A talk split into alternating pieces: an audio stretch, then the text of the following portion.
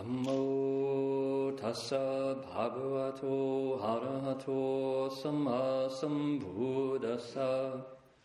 Namo tassa bhagavato arahato samma sambuddhassa. Homage to the blessed, noble, and perfectly enlightened one. Homage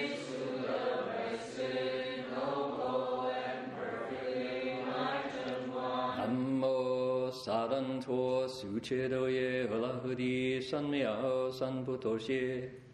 南无萨旦陀，苏切多耶和拉合地三藐三菩陀耶。无上甚深微妙法，百千万劫难遭遇。我今见闻得受持。愿皆如来真实义。The unsurpassed, deep, profound, subtle, wonderful Dharma in a hundred thousand million eons is difficult to encounter. Now that I've come to receive and hold it within my sight and hearing, I vow to fathom the thus come one's true and actual meaning. Shifu Shangren,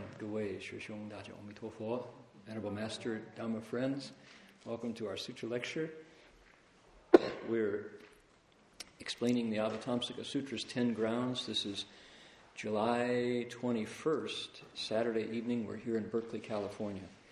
And we begin our session every week by chanting the name of the sutra and the Buddhas and Bodhisattvas that bear this Dharma. So please join me um, I'm going to put my palms together here and lead everybody in chanting the sutra's name.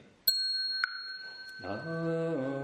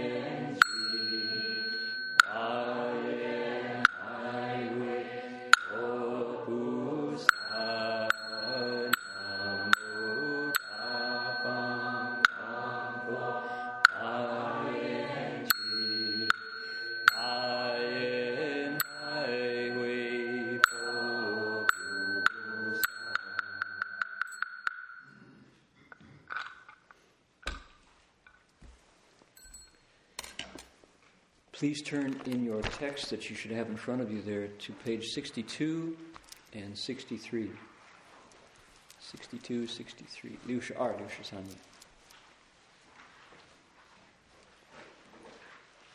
And we have a, a Vietnamese translation up in the loft if anybody would like one.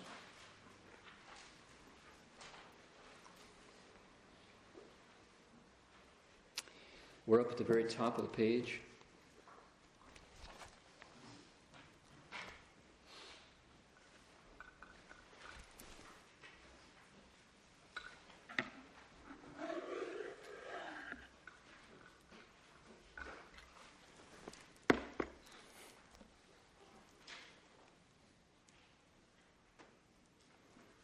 Okay, we're going to read the Chinese first, and if that's new, if, if your Chinese is still in the beginning stages, uh, you can follow the romanization, the ABCs underneath each character. And if you'd rather just listen, then you can absorb these ancient sounds and hear the how tonal language is so musical. Chinese is very musical language, and uh, enjoy some of these syllables that have been on the planet in this system for at least five thousand years minimum. English, on the other hand, is brand new. English is very dynamic, it's changing all the time. These Chinese sounds have been grooved into our consciousness for, for millennia. So here we go. 此菩萨观一切法，不生不灭， 因缘而有，因缘而有。见福先灭。见福先灭。一切欲福，一切欲福，是福有福，是福有福，无名福，无名福，皆转微薄，皆转微薄，以无量百千亿，以无量百千亿，哪有他劫？哪有他劫？不积其故，不积其故，邪贪邪嗔。邪贪邪嗔即以邪痴、邪耻，悉得除断，悉得除断所有善根，转更明净。All right, here we go. Over to English on page 63. Um, can we do it together? Let's read it in, in unison. Okay, here we go. This bodhisattva contemplates all dharmas as not produced and not destroyed, as existing due to causes and conditions. He first eradicates the bonds of views, then all the bonds of desire, the bonds of form, the bonds of existence, and the bonds of ignorance, which decrease to threads. Throughout limitless hundreds of thousands of millions of nayutas of kalpas, because of non accumulation, his deviant greed, deviant hatred, and deviant stupidity all become extinguished, and all of his good roots become brighter and more pure. All right. We've come to the end of the, the uh, third ground, and this is talking about a bodhisattva, an awakened being uh, it's gender non-specific. Could be a man, could be a woman, potentially could be another species. It's talking about how this awakened being uh, practices, puts into practice these techniques for awakening called the dharmas of the third ground. Because we've come to the end of the chapter, uh, this is kind of summarizing, and we're actually even into a refrain that picks up from the earlier grounds and then repeats throughout the ten. And our bodhisattva has uh, developed psychic abilities, he has supernormal powers, extra special abilities, and all of it comes from a wish to help. The bodhisattva, because he now or she now is so sensitive to other people's pain that he can't just get through the day and say, oh, that's the way things are. Everybody's hurting, everybody's miserable, everybody's suffering, I'll get my own. Bodhisattva can't do that. The Bodhisattva has to do something about the pain that he or she is feeling from all sides because what has changed in this Bodhisattva's life is this sense, this sense of being broken, the sense of being a unit, separate from, broken by the skin with every other being. That's different now. So the Bodhisattva feels what other people are feeling, both joy and also grief. The grief he wants to put an end to, the joy he wants to spread, to share. So having this new connection, he's, he's wired into everybody, hardwired in. So he can't simply let business go on as usual, which is birth, old age, sickness, and death, and suffering in between without doing something about it. So, what did he do? He said, I need to know the Dharma. If I know the Dharma, I can help, because that goes right to the root of the problem. So, he set out to learn the Dharma and became a really good meditator, among other things. The uh, dhyanas were the things that the bodhisattva specialized in, and all the different samadhis that arise from that sense of stillness and purity. The bodhisattva could really make his or her mind still and pure. And the things that he discovered as he went deeper and deeper into his mind, he's reporting on these pages. That's what the sutra is about, is the discovery of the bodhisattva as he entered more deeply into the state of stillness and purity. So, one of the things that he discovered is on our page tonight. He contemplates how all dharmas are not produced and not destroyed, they come together only because of causes and conditions. Okay, so let's let's stop with that for just a minute. Other people who would agree with that conclusion are the high priests of the hard sciences, physicists. Physicists, particularly quantum physicists, who are no longer cutting edge, but still people listen to them, who say that's actually provable. That you can have, if you put, if you run electrical fields through bubble chambers, what you can observe are these events where random things pop up without any seeming connection. They are caused, but the causes can be, the causes last as long as the stimulus, and they're gone. So, in Buddhist language, you would say uh, dharmas are born of conditions and they cease of conditions. If you want to make something go away, don't continue the cause. Let the cause stop and that situation goes away. If you want a con- situation to continue, keep on doing it. Keep on planting the seed. So you go, well, yeah, that sounds really logical, but the, our Bodhisattva says all dharmas come about entirely because of that. Causes come together, it exists. Causes go away, it stops. It sounds so basic and profound, simple, but that's the whole story. And he sees that and he realizes a couple things. One, God is not in charge. Two, there's no such thing as fate.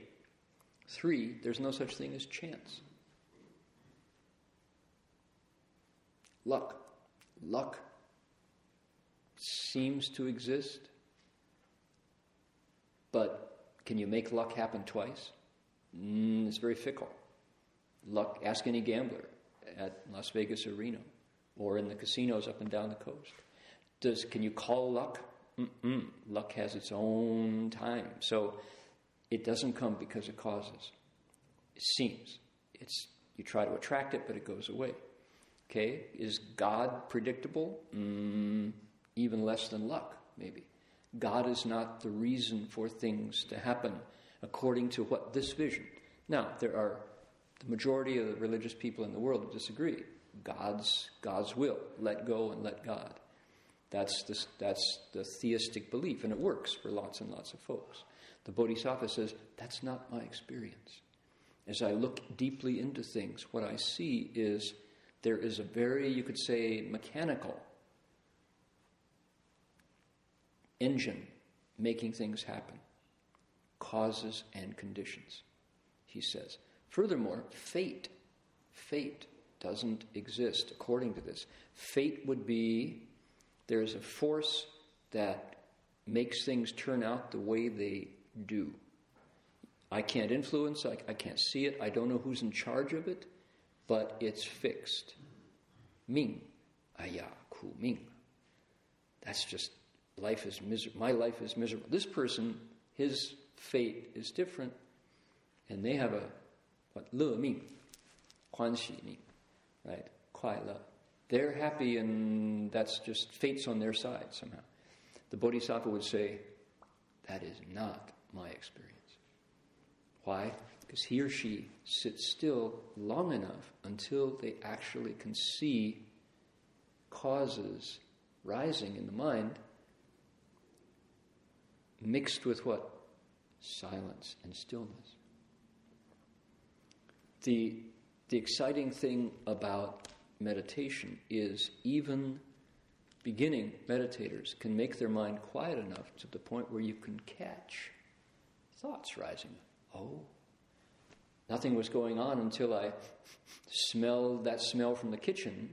And then immediately in my mind, I was, wow, I'm really, I hope it's bread today. Boy, if he takes all the bread like yesterday, I'm gonna, I think I'll get my, I'll, luckily I go in line first and I'm going to get double the bread to make sure he doesn't get it all. And you go, oh, guess what? That's called false thinking based on the stimulus of my nose. There was no bread yet in meditation. They haven't even hit the bell yet. But here I was fighting in lunch line with my own greed. You go, ah, yeah, that's me. That's my mind doing that. And you save a war at lunch. And then, depending on the bodhisattva's state of mind, he could say, you know what? Who needs bread? If he likes bread, I would give him twice as much. You know, I'm going to go for the rice today or the noodles. So, another kind of cause. And if you sit long enough, you can catch the mind creating those causes. So, how interesting. This is not the Buddha's theory, circle R, Buddha, you know, the Buddha's own theory. This is provable in my mind if I sit still until I'm quiet. You can see how causes arise. And if you nurture them, it exists. If you let them go, they cease all by themselves. How powerful, how amazing that you can see the engine of the universe in your meditation if you sit still until your mind is quiet. So, the Bodhisattva contemplates all dharmas is not produced and not destroyed, as existing due to causes and conditions. What else? This next paragraph, I, I previewed this a couple weeks ago. I said we have coming up one of the most powerful statements in the Avatamsaka Sutra. Here it is tonight. we are here. This is it. it says, 坚薄见见福先灭 the bonds of views go first. He or she wipes out this tie, this fetter. We're going to look into this word fu, bond. Go away first. Then desire goes next. Form goes third. Existence goes next. And then ignorance is the last one, which though they get gradually thinner. Then it says, over what? Limitless hundreds of thousands of millions of nayutas of eons because of non accumulation, terrible translation. His deviant greed, a really terrible translation, deviant hatred and stupidity all become extinguished, and his good roots become brighter and more pure. All right, that's the statement. Take a look here. Here's a bond. It's a string, right? That's pretty, pretty sturdy. I could tug on this for a long time before I could make it break. And its function is to hold the, the, the banger to the bell. Because it's there, these are one unit, right? We don't have to pick up two things and have go looking for it when it gets lost. So here's a bond. That's pretty sturdy, and yet it's just this is some synthetic fiber holding these together, but it's sturdy and it works. It, that holds it together. And you'd have to be stronger than I am to just break it like that. So this is a good bond. It serves a purpose. Now, the bond that the, Bodhi, that the sutra is talking about is just like that string, only it's invisible, but it holds things together really strongly. And these five are uh, sequential, and it's not, they're not haphazard. These are five ties. Sometimes they're called fetters.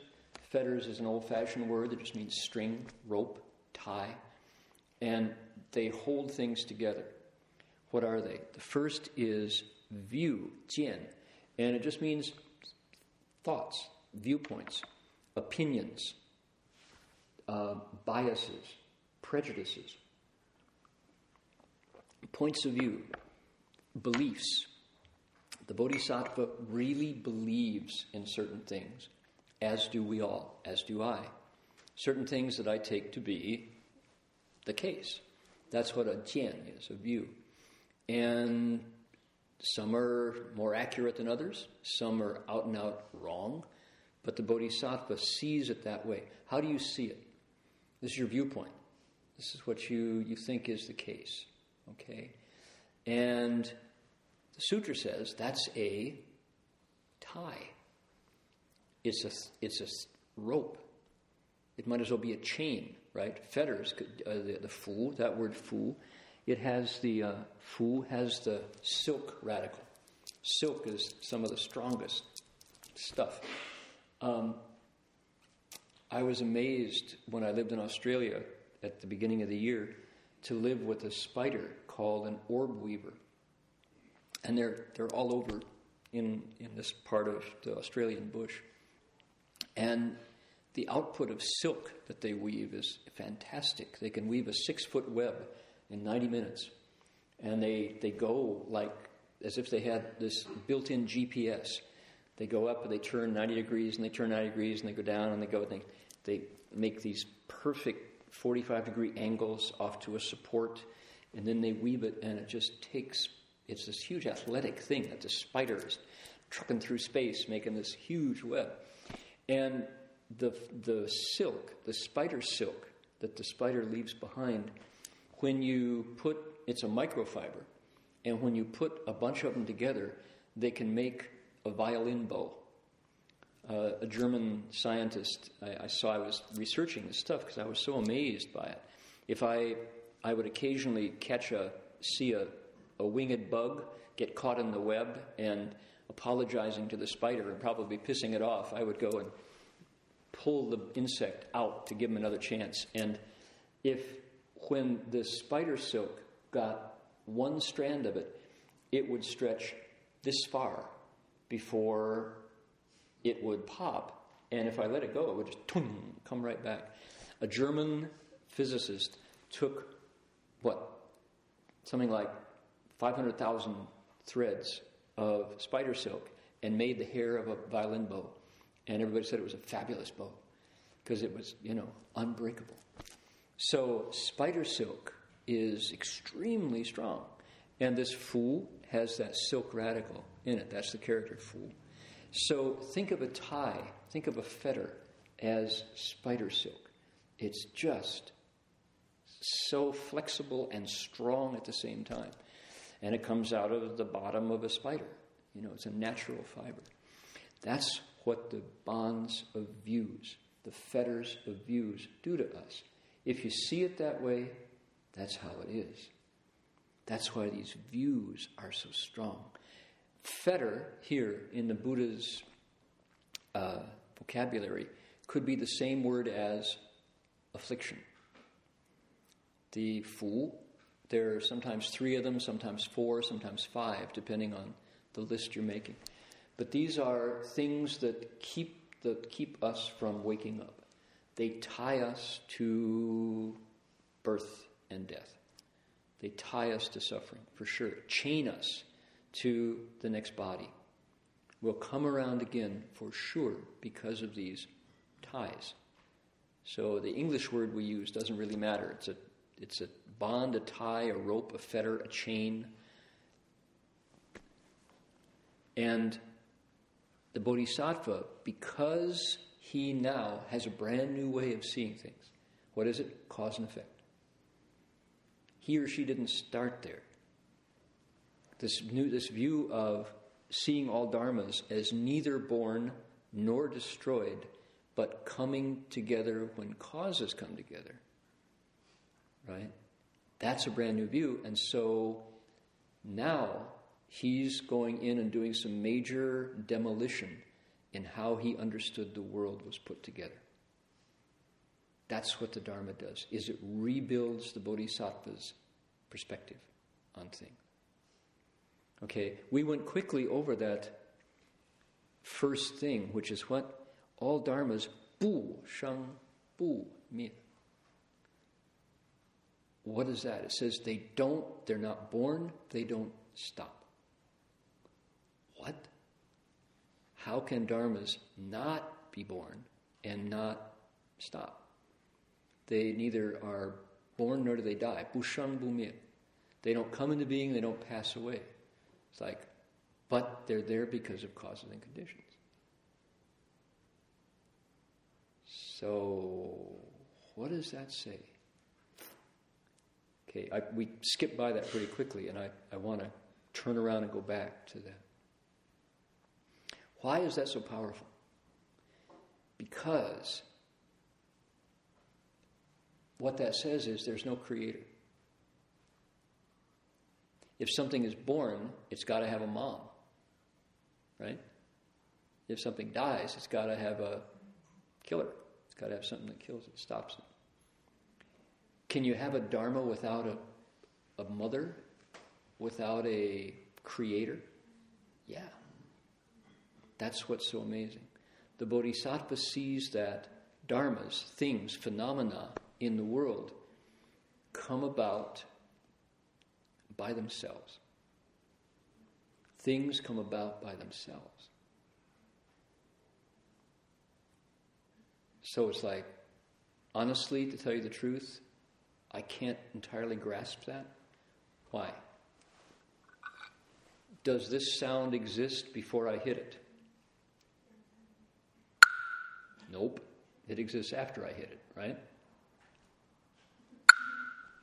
I didn't hear it until I hit it. Well, somebody said, Well, you created that sound. Yeah, logically, I, that makes sense to me.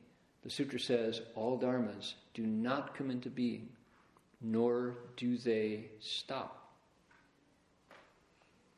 They don't, I'm sorry, that's not correct. They, they don't have a maker and they don't have a destroyer. They do come into being when conditions come together. So, how far back do you go? Well, this is wooden. If you want to go start tracing it back, you could say when the tree was planted that created the wood that was then turned into a bonger, then that condition started. And likewise here. And then I had to come into being.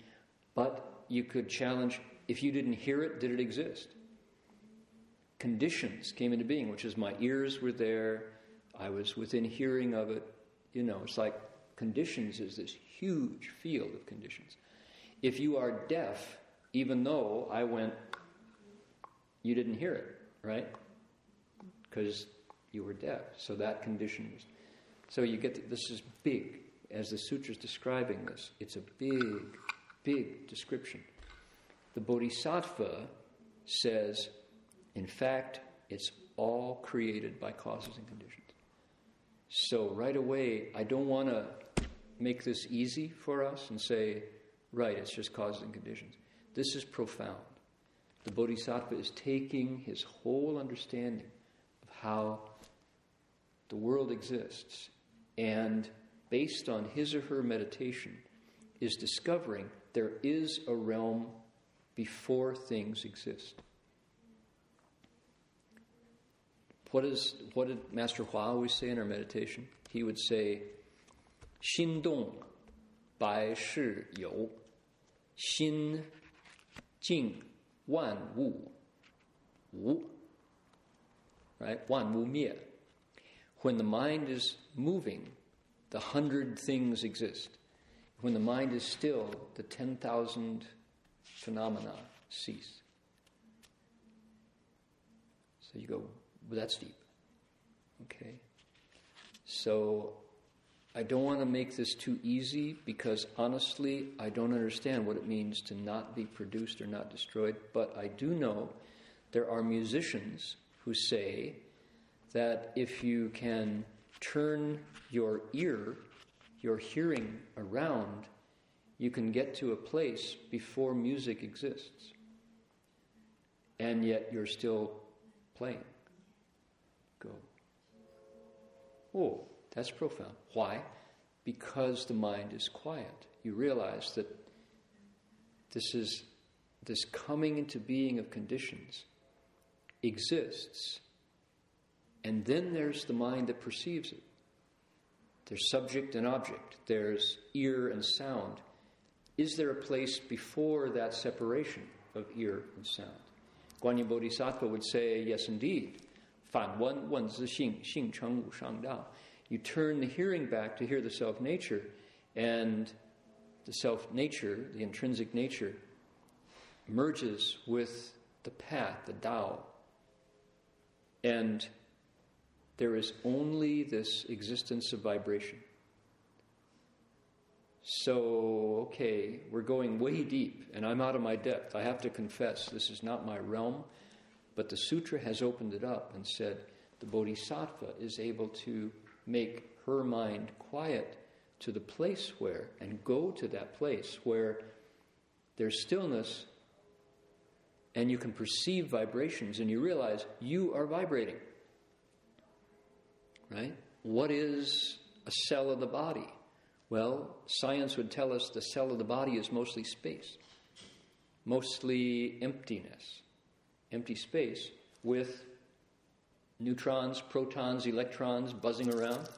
Every atom, every molecule is mostly emptiness with a little bit of weight in there. A nucleus and this, this is hydrogen, chloride, you know, oxygen, calcium, all the different elements we've identified come together and create water. H2O. Take away H3O, it's not water anymore. Made of conditions. So, here we are. The Bodhisattva enters this realm where things come together because of conditions, and when conditions go apart, things cease. He experiences that in his meditation. And bit by bit, what happens? His points of view change. I'm not so sure anymore about things that I used to think were really, really true. It's not so clear anymore. What goes next? Desire. The bonds of desire get thinner over many eons. Oh boy. I gave that little illustration of smelling the smell of fresh bread. That'll do it to me every time. Fresh bread, boy. Fresh bread puts me immediately back in my mother's kitchen, my grandmother's kitchen in Canada. I had a grandmother, bless her heart, who baked every single day. And that doesn't mean she turned on the bread machine. What did she do? She put on her apron. Her apron was her bread machine, right? She didn't press a button. She put on her apron. And every day, and first thing she did was get out the flour. And by golly, it came out the breadboard. And from my grandmother's breadboard, every day came bread, pies, cakes, uh, pancakes, griddle cakes, plum pudding, uh, fritters, you know, what else am I leaving out? Muffins, biscuits, rolls, scones. She's a good Irish woman, housewife. Every day she had flour up to her elbows, you know. And you could go into her kitchen every single day and smell fresh bread baking and pies and cakes and cookies. Oh boy. Because she grew up in Quebec, in eastern Canada, French Canada, where it was so cold. Oh, 30 or below zero for a lot of the winter. And the way you dealt with it was food. You chugged down those calories, and they came from grandmother's bread machine, which were her two hands and her apron right? So,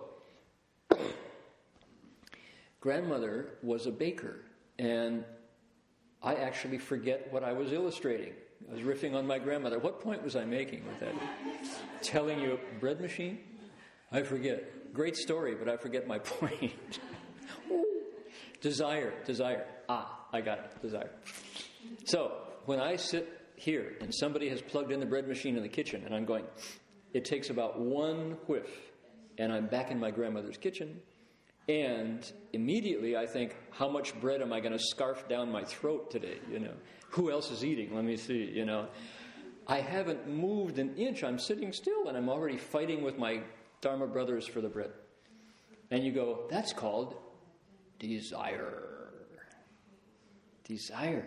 The stillness of my mind is invaded by my desire for bread.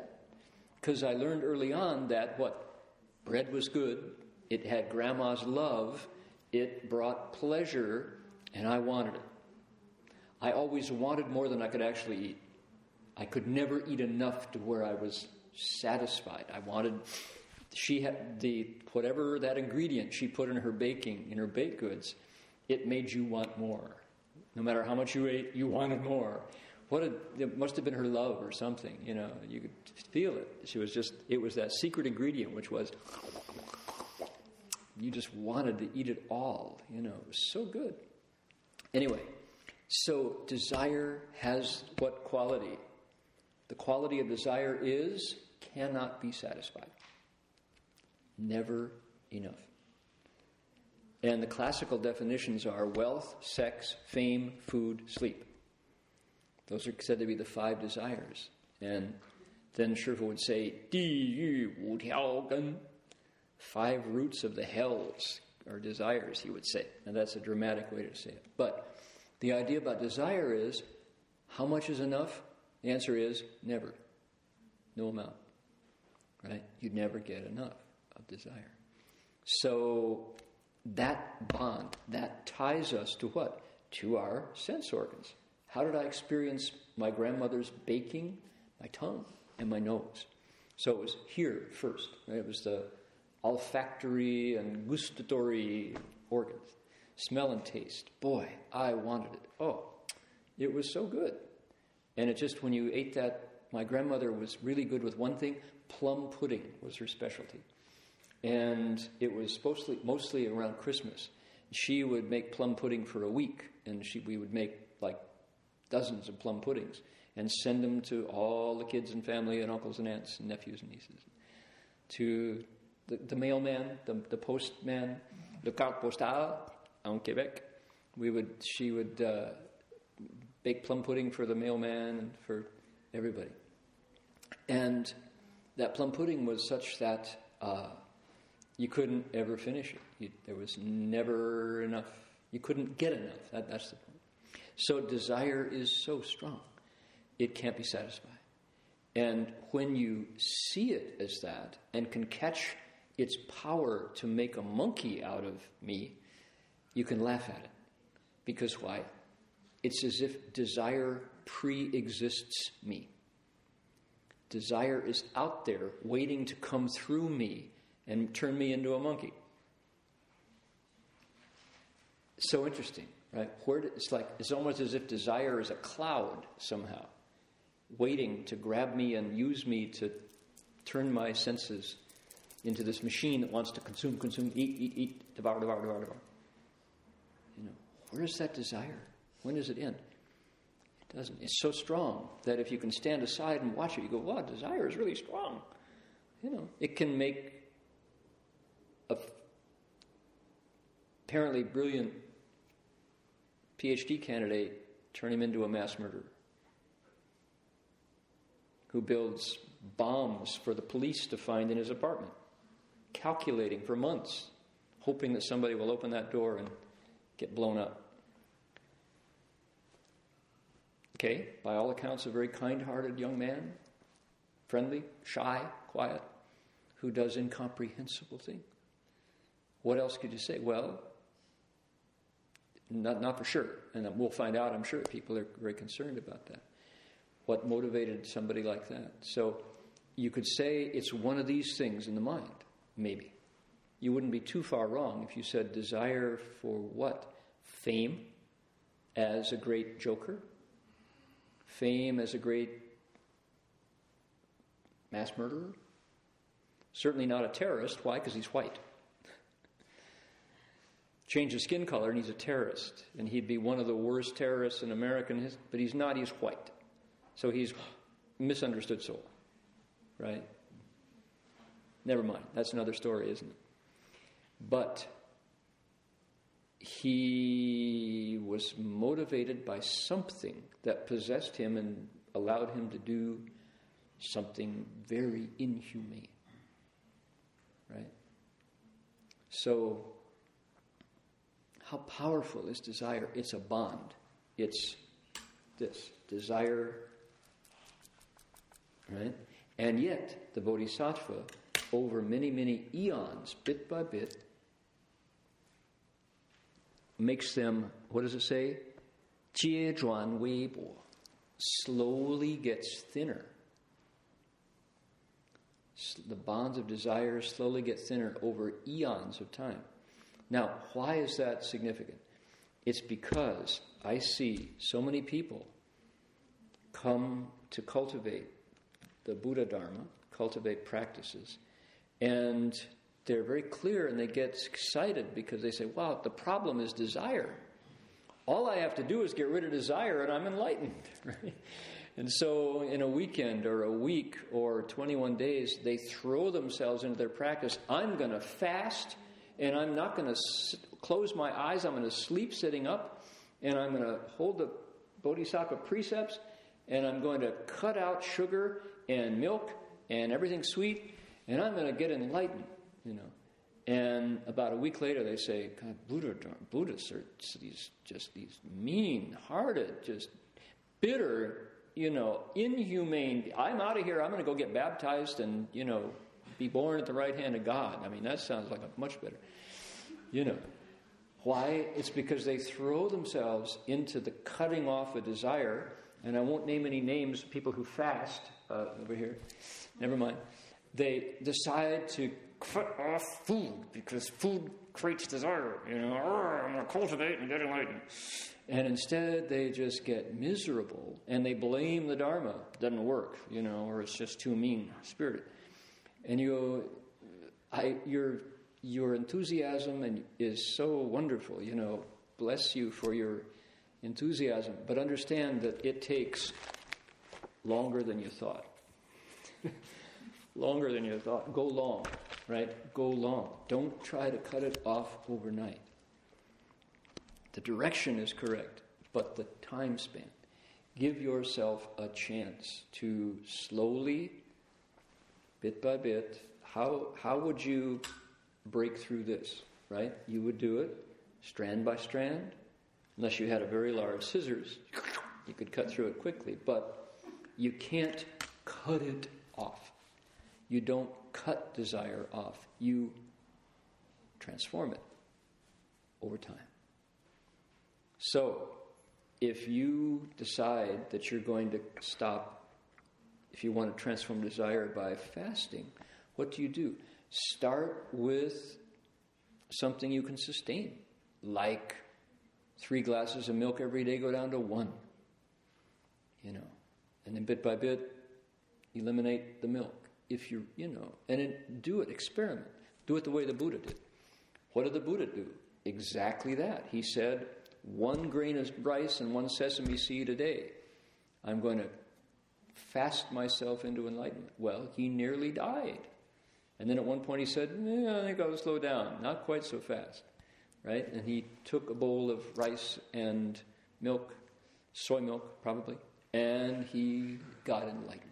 Right? No, not, not much chance, right? No. So, but that's he, what does Jackson Browne say? Jackson Browne says, Take it easy, take it easy. Don't let the sound of your own wheels drive you crazy. Right? Some people go running down the road and they hear this noise. You go, What's wrong? What's wrong? What's wrong? Well, it's the, the rubber on the pavement. They're going so fast. Don't let the sound of your own wheels know that you're going fast. Connie. So, how do you know how much vigor to put into it? How do you know how much vigor to put into it? without being so pressured. Without being so pressured. Is that pressured? I asked Shifu that very question.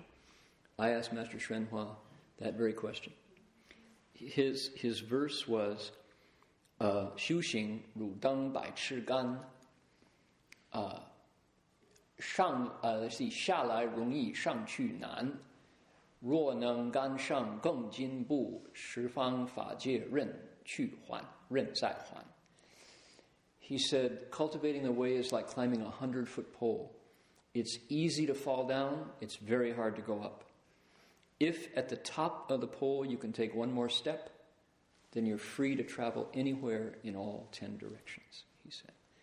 So I said, Shifu, how, how, how do you know how much vigor to apply? I, I used that verse. I said, Shifu, I know it's like trying to climb a hundred foot pole. How tight do you have to hang on? I said. Shifu said, tight enough so that you don't fall off. Which is a typical Chan master answer, you know, it's like, it's up to you to figure it out.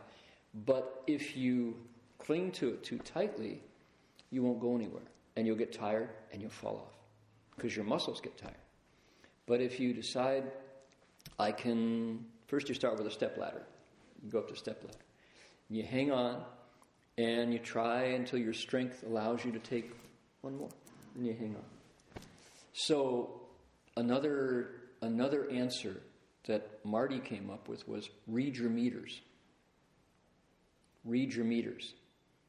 Right? So we don't have I don't know if you have a stick shift in your car, but in the days of stick shifts you'd have a tachometer and it would go over from your direction, go over to the red and if it goes in the red, you got a downshift. You have to put in the next gear so the needle is not in the red. So if you're if you're practicing fasting, for example, and you discover that you're really hungry all the time, your stomach gives you no rest, and you're like tired a lot, and because you're tired and hungry, you get irritated and you start snapping at people, including your mom, and you start thinking about food day and night then your needle is in the red. You're not reading your meters. And you need to eat more because your body is telling you, I need more food. So that's, that's how, in other words, you're clinging to the pole too tightly. So at that point, you say, okay, I'm going to eat a little more, but imagine if I could eat food that didn't cause desire. Right? There are foods like my grandmother's bread that the more I ate, the more I wanted. And mind you, that was good food, but it also had that ability to, and she was really liberal with the, the sugar, for sure. Sugary foods cause a lot of desire.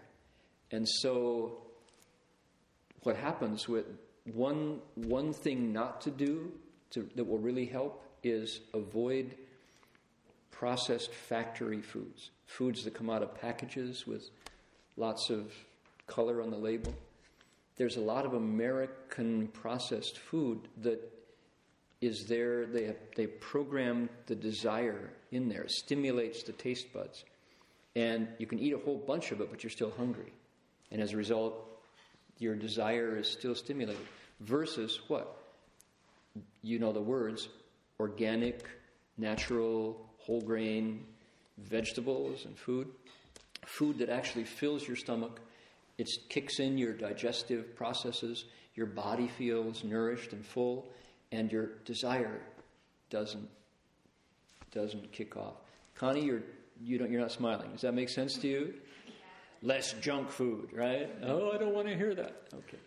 So you can eat a lot of food and still feel very hungry, and your desires off the off the charts because you put in food you didn't need. Perfect example. If your car burns unleaded regular and you feed it high octane, if when you hit that pump you go to the third choice, right, high octane, your car will actually stop burning, stop running. And you'll harm your engine because the it's the wrong gas, the wrong fuel. Your car runs fine on unleaded regular. Don't put in that one on the right, right? We don't do that to our bodies. We feed our bodies food that we can never digest, like meat, for example. I know you don't, but most people who are meat eaters, if they were reading their meters, would realize that the body has a very hard time processing all that cholesterol, all that fat, especially all the antibiotics and the hormones, etc. So, if you can read your meters, you get food that is nutritious and doesn't increase desire.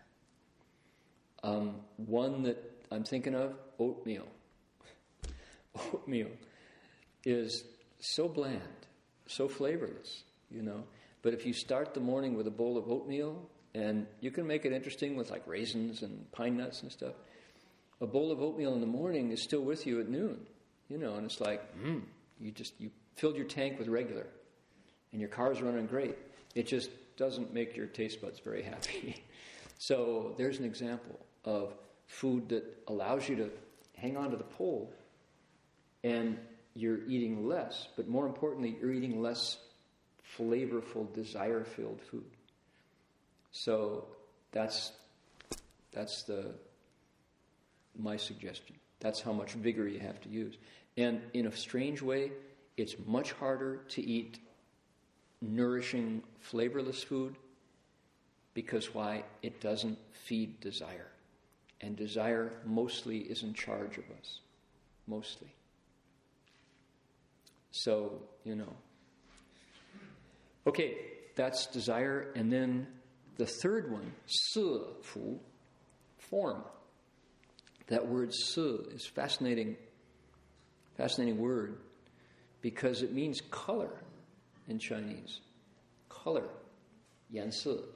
But it has a second meaning, which is things that have form that the eye recognizes.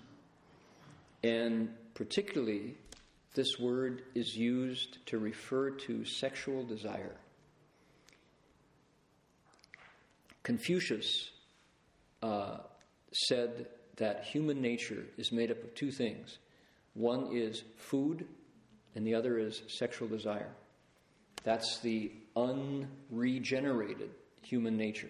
That's to say, human nature before it transforms to looking beyond form, beyond the body, into the spirit. So here, the bonds of form, it's not the bonds of color, it's not the fetters of color, it's referring to form. Now, let's when you, whenever the word sex comes in, there's all kinds of baggage around that, and we're, it's, uh, uh, it stirs up more dust around the idea than, than we need. So I want to move this beyond the idea of uh, men being attracted to women, women being attracted to men, and all of the industry around that fashion and you know uh, cosmetics and all of that and go to a deeper notion which is what? The bodhisattva as he goes from points of view which is pretty ethereal right? An idea to desire which is rooted in the senses eyes ears nose tongue body and mind and then it goes on deeper into what? What's the first form that we encounter? Is our mother's womb. This is deep stuff. The bodhisattva, as he or she is able to meditate, is untying the ties that bring him, her into life. Deeper and deeper. We are deeply attached to that first sensation that we got when, who knows what month it was, when we were aware that we were in mother's womb and she was patting us, maybe calling our name. We were hearing what? Bump, bump, bump, bump, bump, bump, bump, bump. That was our first awareness, was that mother's heartbeat. And then there were sounds of circulation of the blood.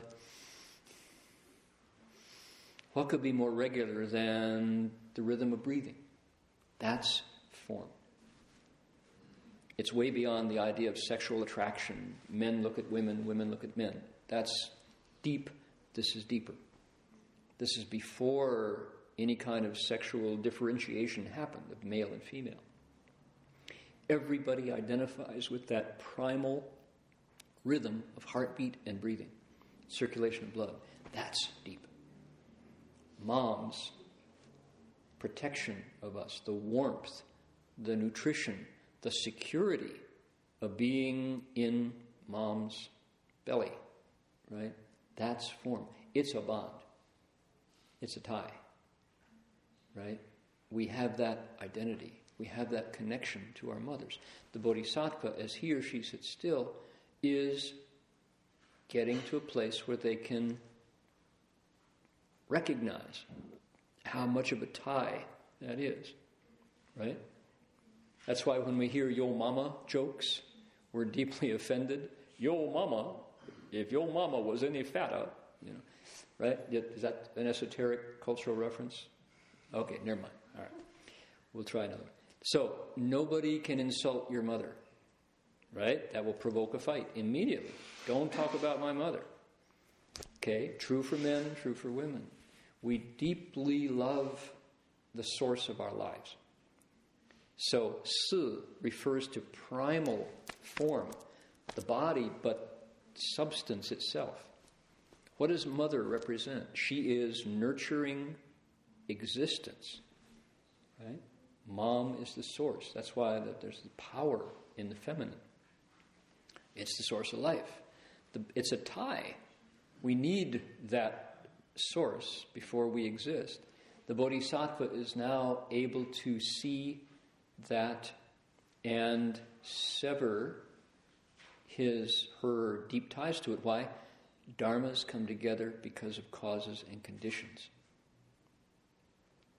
So when my mother celebrated her birthday at City of 10,000 Buddhas, the, according to Master Hsuan Hua, it was the first time a monastic, first time a left home person's mother had had a birthday at a major Mahayana institution in America a bit of American Buddhist history. The first time a monk's mother had her birthday at a monastery. My mother's 50th birthday. So, 60th, 60th birthday. So, um, so she she was there eating, you know, watching all the monks and nuns, and I'm watching my mother there in the dining room. And, wow, this is pretty outrageous. And so Shifu calls me up to the seat. He says, Guojan, he said, why did you pick this woman to get born to? Sure? He said, Yeah. He said, You have to be careful with her. Okay, sure? I sure will. He said, you know that story, gu gu guai, guai gu gu? He says, 跟你差不多了. Uh, so that's, that's another, I, I, wrote a song about that, and it's in your songbook. You can look it up. It's on page 40. No. So, what in the world did he mean? Be careful. Why did you pick this woman to get, do you mean I had a choice, Shifu? You know, I could choose my mother, you know? So he says, I'm going to call her up here. So he said, Heng Sure's mother, please come up. So my mother comes up. he said, again to her, right there, he said, You know, your son has followed me for life after life. And my mother said, Yes, that's what you told me. I still don't understand that, but I'm sure it's very important, she said.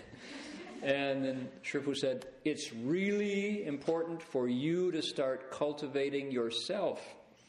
He said, Your conditions with me are even deeper than your son's, he said. Do you understand? And my mother said, No, but I think Heng Sure will explain it to me, she said. okay, yeah, sure, Mom.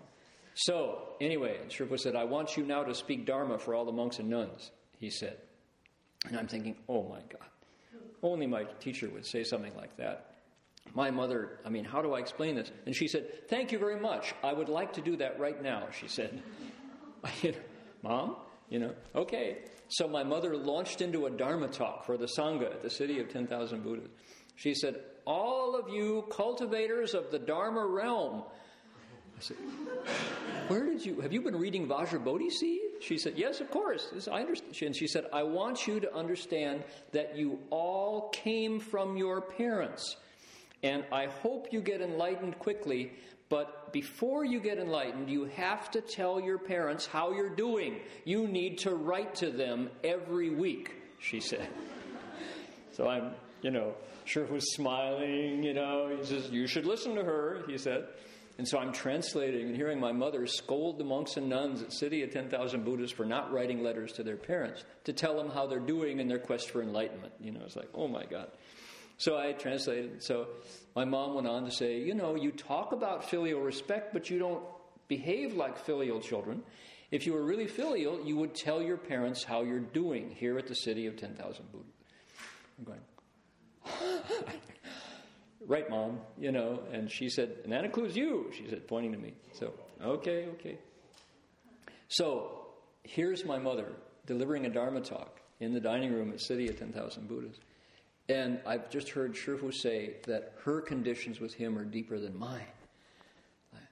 Okay, I don't understand anything that's going on. What in the world? What a wonderful teacher to be able to say something like that.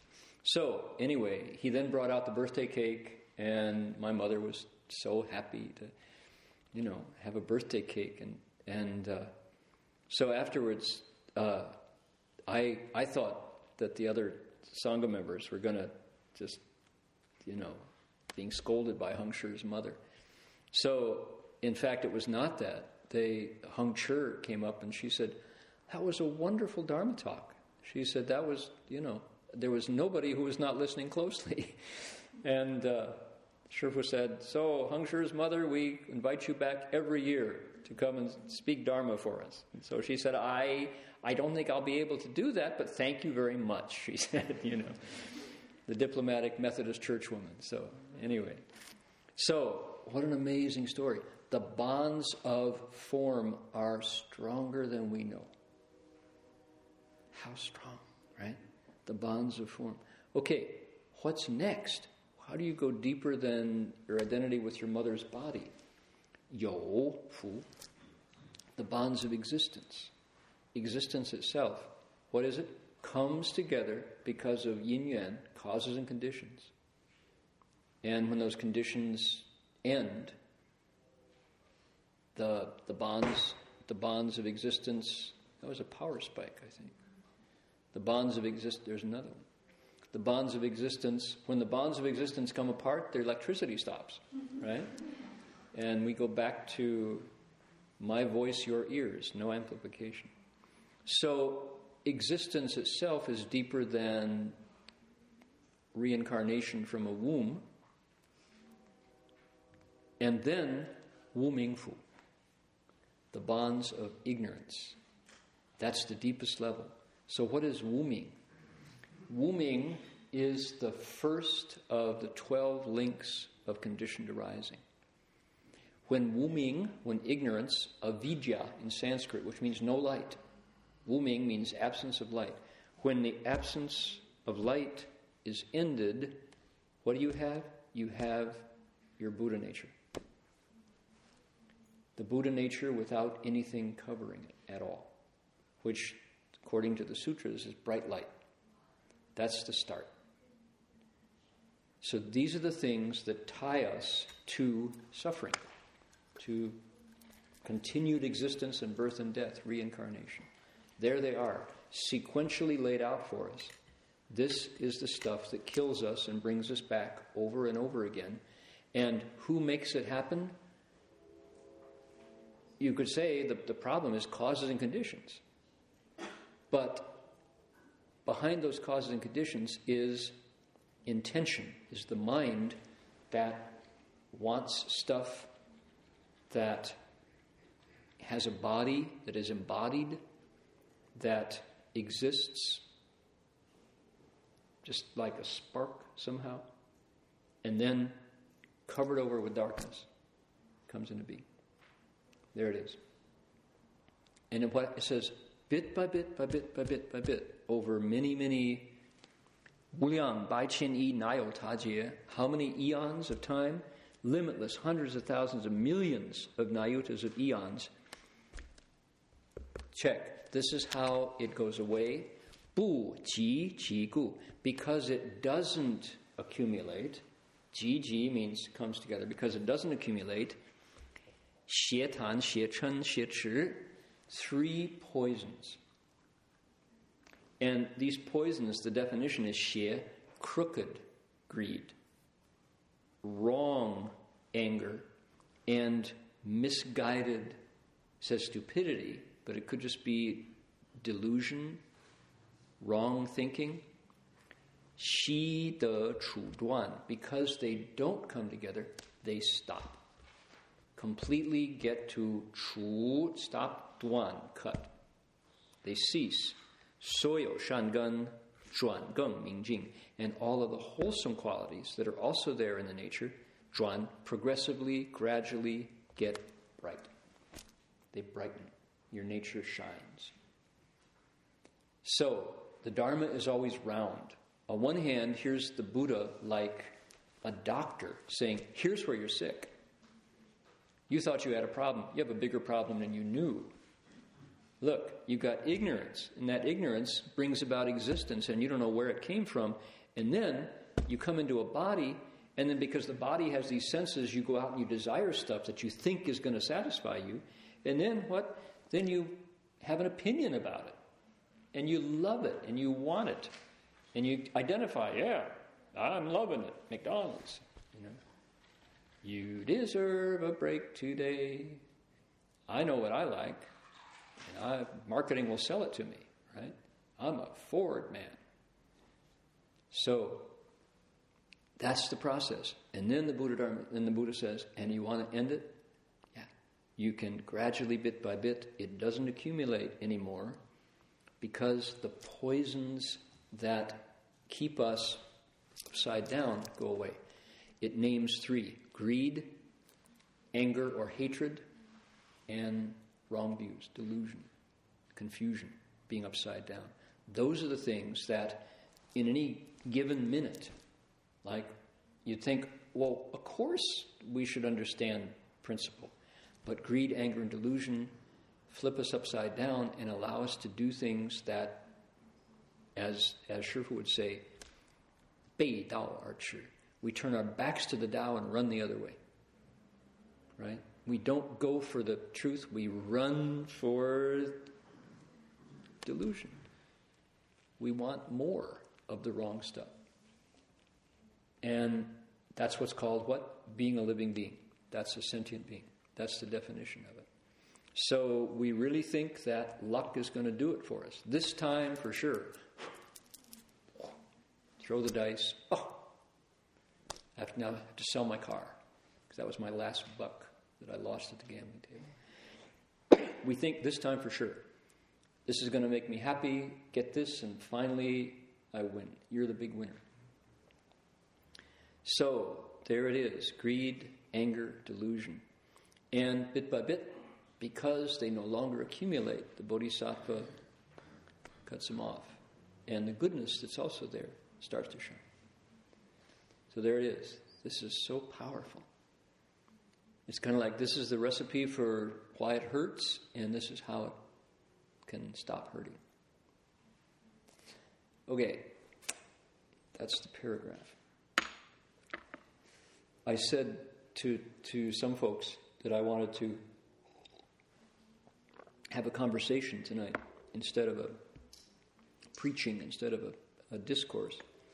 And I still do, but I, I wanted to get all the way through this paragraph because it's so, um,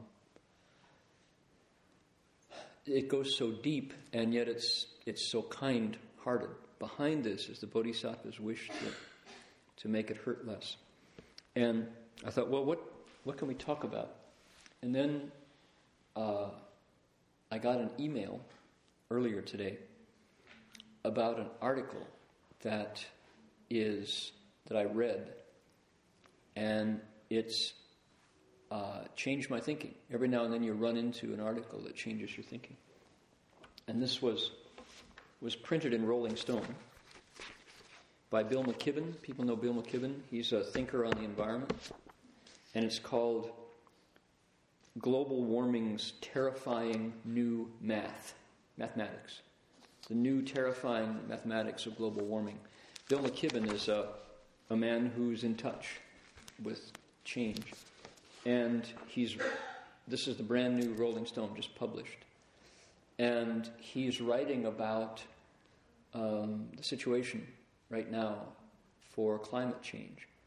And when I read it, um, I found it terrifying because it's based on 邪贪邪嗔邪痴 crooked, xie, deviant. We used to translate it deviant. This is bad translation.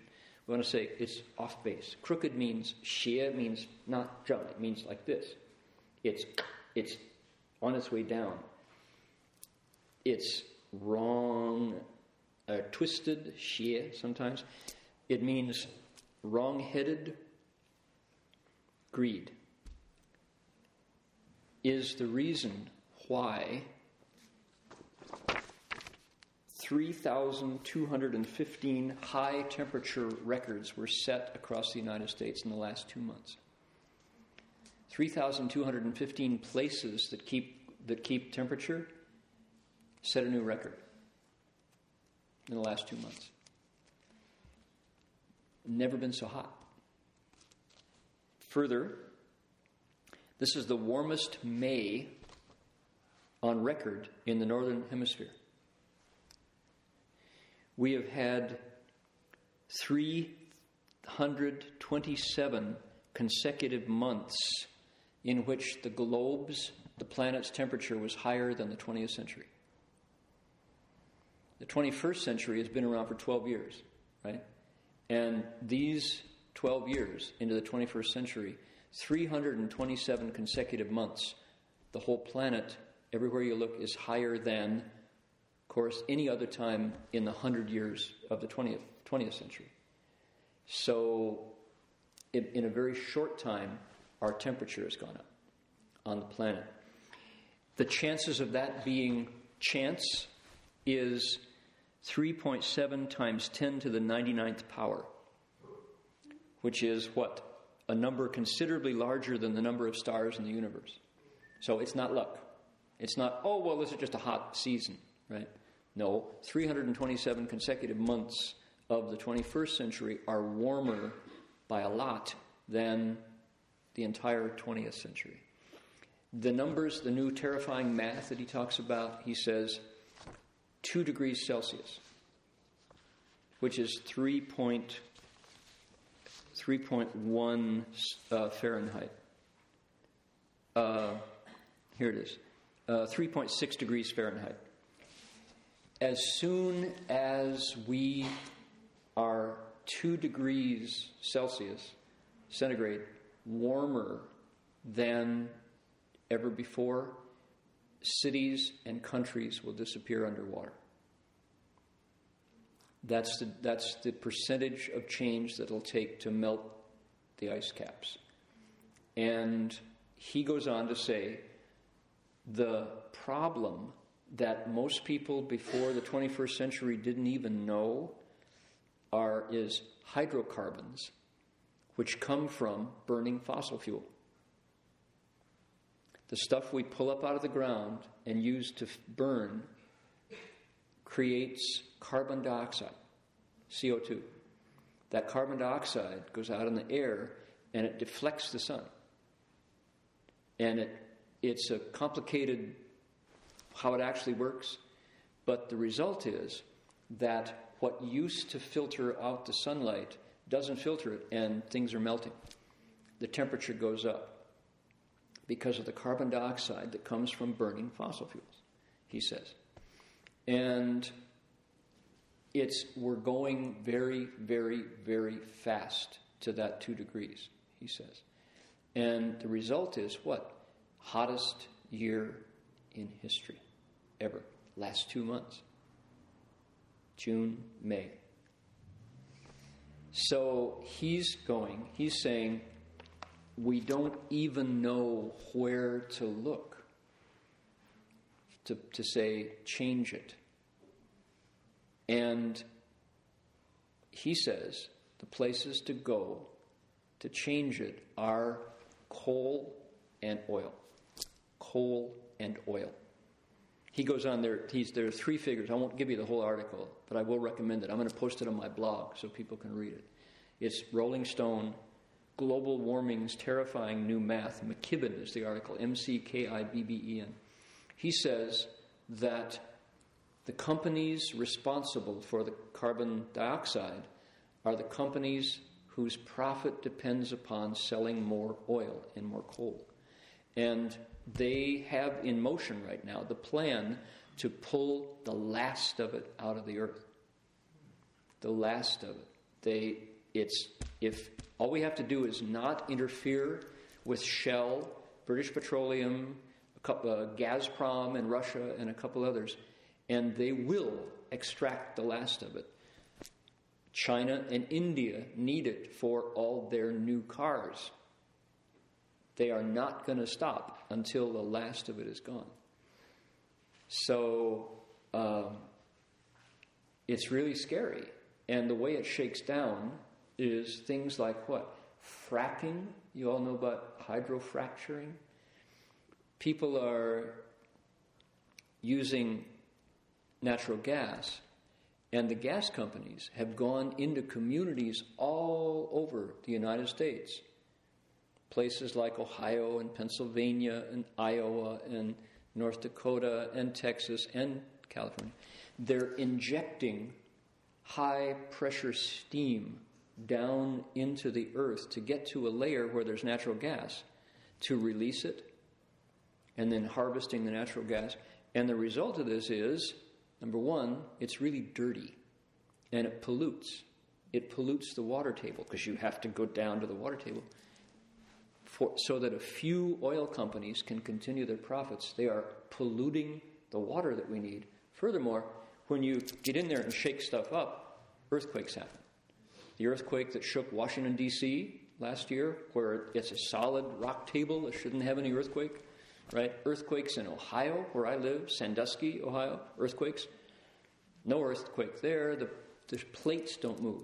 It's a solid mass. Well, earthquakes. Why? Because oil companies, against the wishes of the citizens, are going in there putting steam down. So that's this desire, xie tan, crooked greed, right, is consuming the blood of the planet, which you could say is the oil and the coal, for the profit of a very few. And one of the products is the planet's warming up. So McKibben is a guy who's paying attention. He says, even if we stopped today and just said, quit pulling this stuff out of the planet, the, the pro- you don't speed up temperature or slow it down. It's like turning an ocean liner. You can only turn it bit by bit. Even if we stop today, he says, chances are it's too late. You've seen, I saw, I told you last week, I saw my first picture of a dead polar bear. Polar bear washed up on the shore, looking like, kind of like a dried out teddy bear. You know, some kids rejected teddy bear. You saw those pictures of the polar bears on shrinking chunks of ice, right? The polar bear standing on a little parcel of ice. Well, that little parcel of ice is gone. Polar bears are dying. They are going to go away very soon. So if you have, can see a polar bear, look quick. They're going to go away. And after that, the you know the Eskimos, the Inuit, the Native American people, Canadians who depend upon ice, who live on the ice, seals, many species, and bit by bit, humanity. McKibben is saying that the, as we probably won't react until New York is underwater. Probably won't. It'll take something like that to get people to say, hey, I think there's a problem. What do we do? You guys in the white coats fix it. President Romney, Obama, fix it. Right? So that's what we do. We react. We don't preempt. We don't think ahead. We react. So here we go greed, and then anger, and then confusion. How interesting. Because there's a link right here. So I was thinking, what would the Dharma say? If we said, what do we do? What do we do? Well, we look to humanity. People have the solution. So, where's the problem? My answer is the problem is in our relationships. And I, I was motivated reading this this afternoon to write something, write, write this down, because I believe the Buddha Dharma can talk to this. Relationships. If you think about the precepts killing, stealing, lust, lies, those first four have to do with other people. That's how we enter society. We kill each other, steal from each other, rape or break up relationships, and we lie to each other.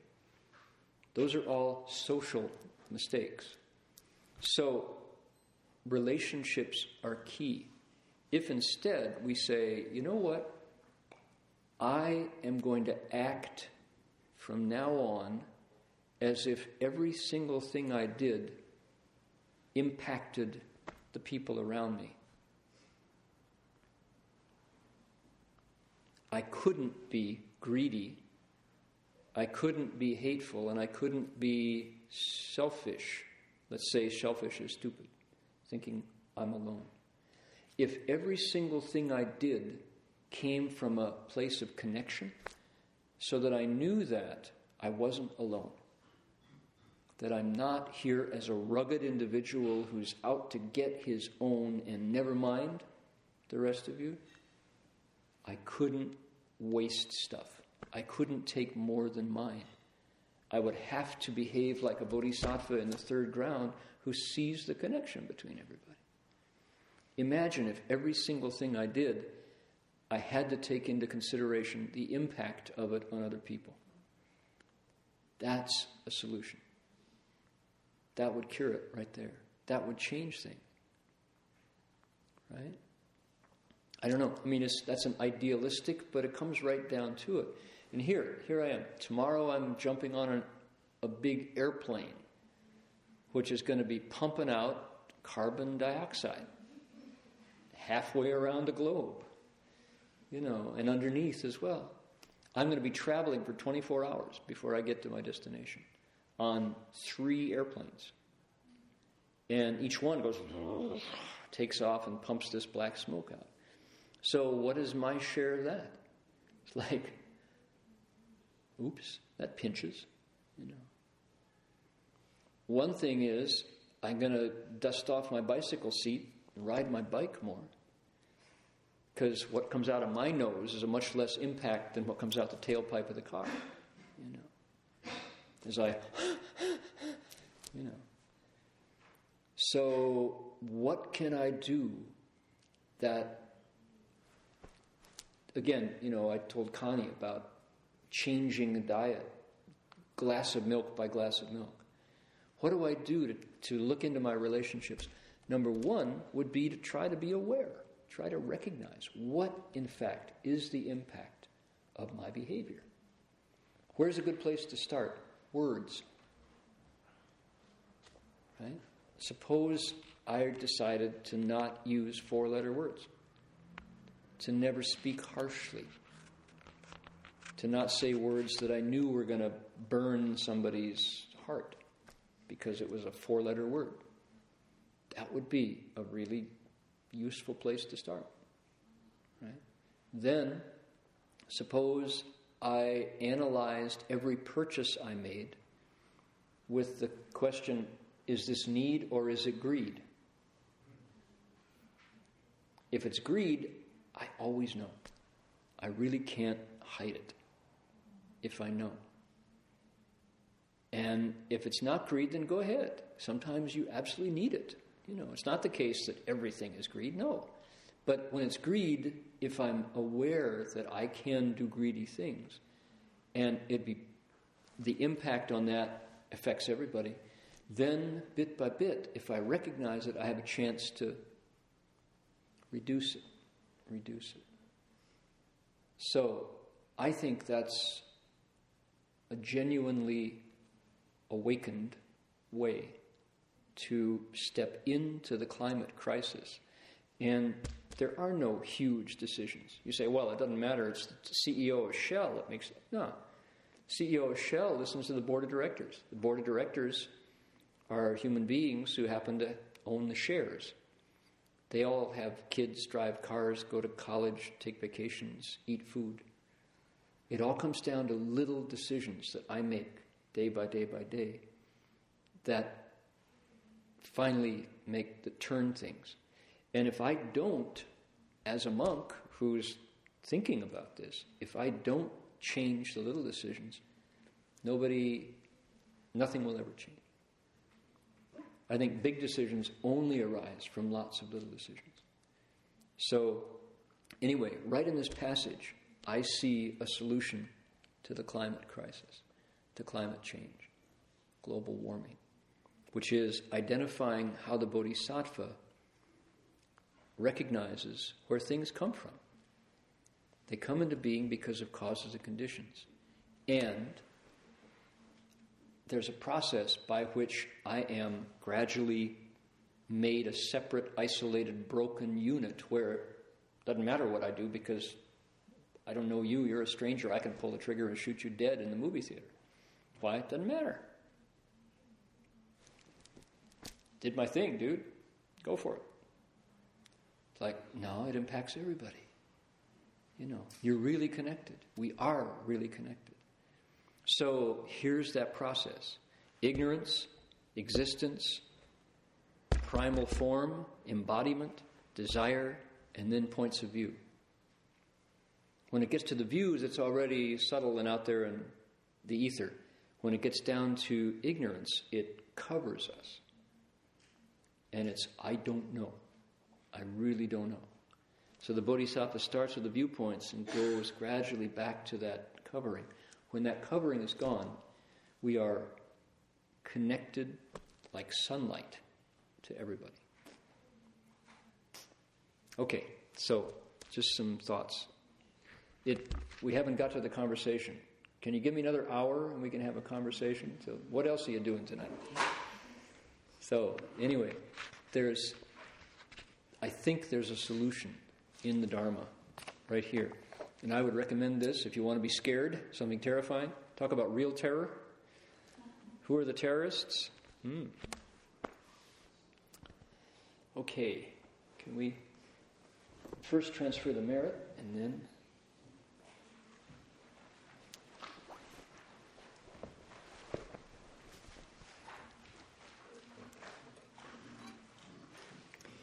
In the um, back of your songbook